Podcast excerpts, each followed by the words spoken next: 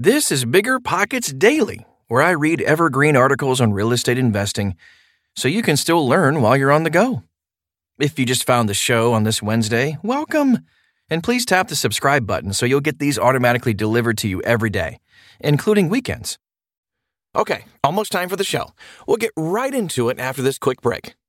This show is sponsored by Airbnb. Did you know that a long time ago, before I ever started my real estate business, I turned one of my first primary residences into an Airbnb? And that's the extra income that I needed from Airbnb that gave me the confidence to go out and work for myself and eventually quit my nine to five job. And now I have dozens of Airbnbs all over the country. I've even partnered up with the old David Greene on a recent property in Scottsdale to take our portfolio to the next level. And of course, we host it on Airbnb. But you don't need to be a full time real estate investor to start on Airbnb. As a matter of fact, I was self managing 10 properties while working my nine to five job, so I know anybody can do it. Think about it this way you're looking for extra income and going on a vacation. Wouldn't it be great to rent out your space and let your property pay for itself while you're gone? I did this one time. I pitched my wife and my roommate, because we were house hacking, on the idea of renting out our home, and it paid for all of our expenses on a trip to Mexico City. So go and give it a try. It might just change your life, just like it did mine. And I really do mean that. Your home might be worth more than you think. Find out how much at airbnb.com/slash host.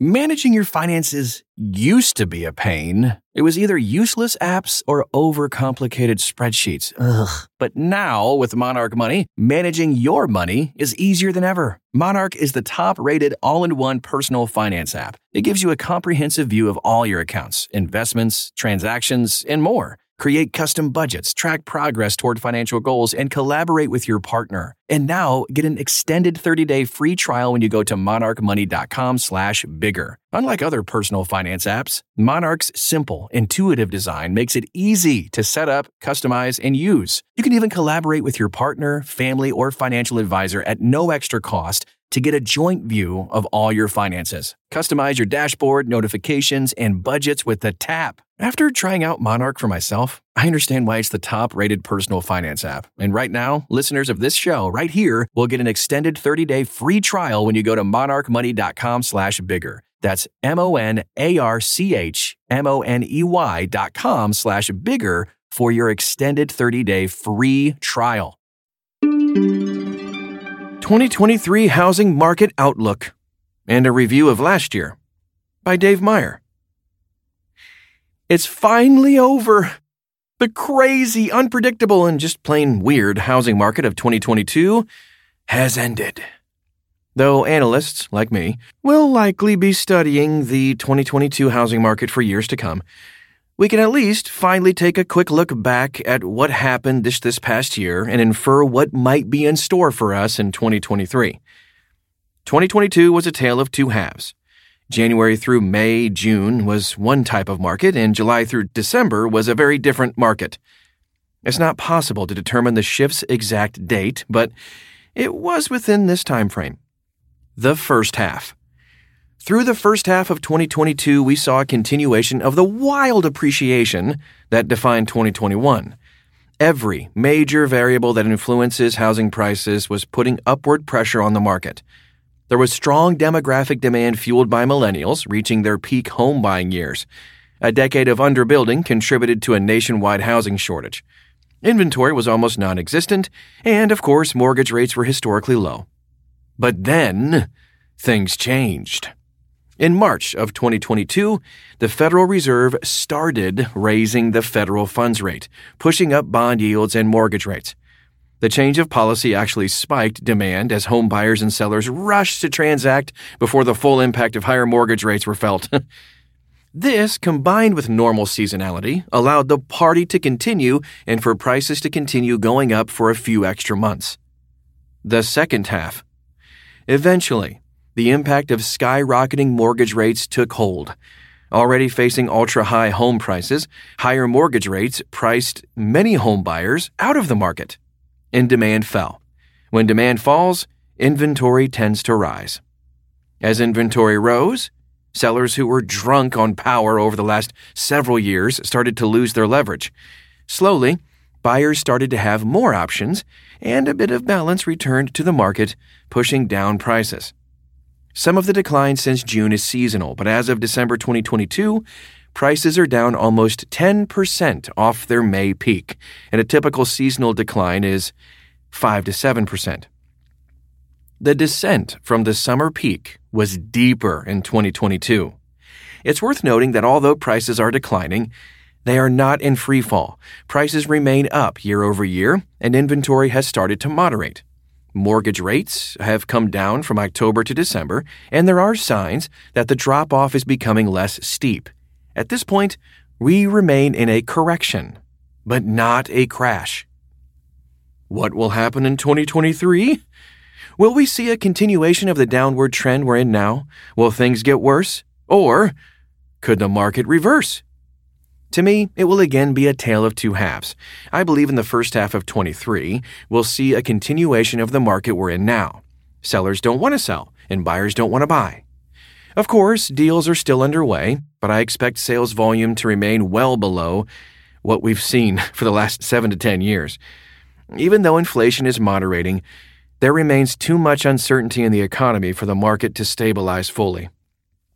Hopefully, during the first half of 2023, we will see inflation come down and get more clarity about what is happening with the global economy. But what really matters for housing volume and home prices is about one thing affordability. If housing stays as unaffordable as it is now, sales volume and appreciation will stay low. If affordability recovers, I expect the housing market to stabilize and perhaps even see a modest recovery in the second half of 2023. It sounds overly simplistic, I know, but housing is just too unaffordable in current market conditions.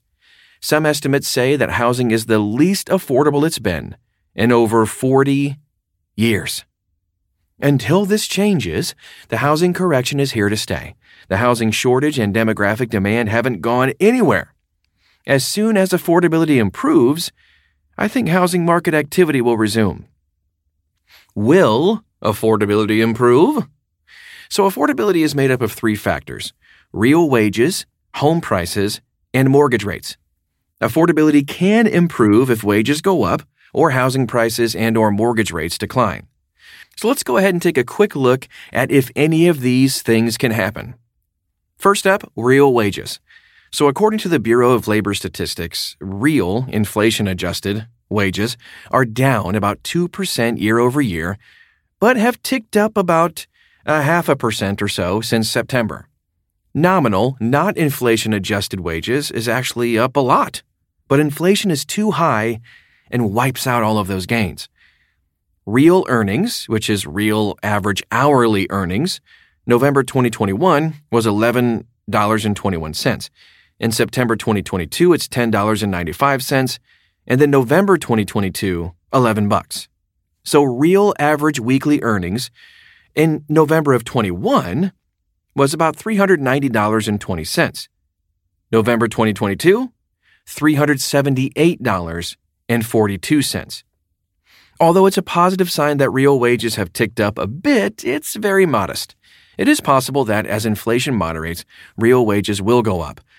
But I do find it unlikely that that will happen in a meaningful way. To me, concerns about a slowing economy will slow the pace of wage growth alongside inflation. Therefore, no real progress on real wages will be made. Now let's take a look at housing prices. All right, so one area where affordability is likely to improve is home prices, of course. Residential real estate prices will likely see year over year declines nationally, making homes more affordable. For affordability to really improve, we'd probably have to see prices drop more than 10% and it's very unclear if that will happen. If prices drop at all, and by how much, it will depend very much on mortgage rates, which is what we talk about next. Mortgage rates can be confusing, especially recently. The Fed continues to raise the federal funds rate and has signaled they intend to keep doing so in 2023. Yet, mortgage rates are falling. What's going on here? Mortgage rates are not directly tied to the federal funds rate. Instead, it's very closely tied to the yield on 10 year treasuries. So, in a way, mortgage rates are more influenced by bond investors than the, by the Fed. What? Although bond investors are highly influenced by the Fed, so It's confusing, okay, I know. Over the past several weeks, bond yields have fallen for two reasons. First, inflation is moderating faster than expected, which tends to cause a rally in bonds, sending bond yields down. Second, there are fears of a global recession. These fears tend to prompt global investors to seek the safety of U.S. Treasury bonds, which pushes bond prices up and bond yields down. When bond yields fall, mortgage rates also tend to fall, which is exactly what we're seeing.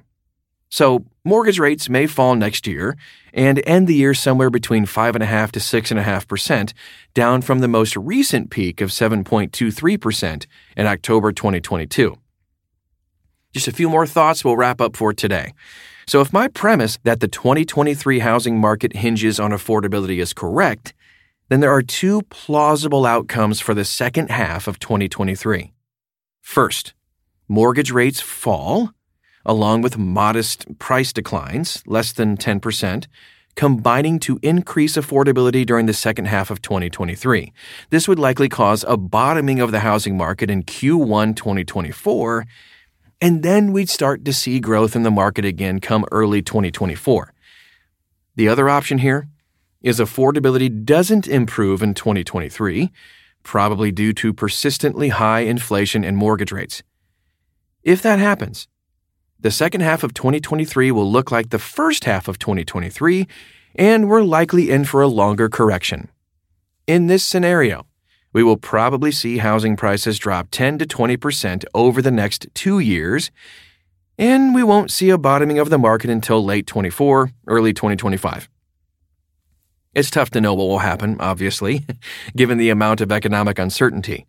As of this podcast, I think the first scenario is more likely given the recent trends in inflation and bond yields, but both options are reasonably likely at this point. Unfortunately, the next 12 months are a little bit cloudy. At best. You made it through another episode of Bigger Pockets Daily. Did you learn something new? If you still have questions about this subject, jump onto the forums at biggerpockets.com/forum. It's like being at a 24 7 networking event without the business cards and awkward small talk. Otherwise, you know the drill. We'll have another episode waiting for you in the morning.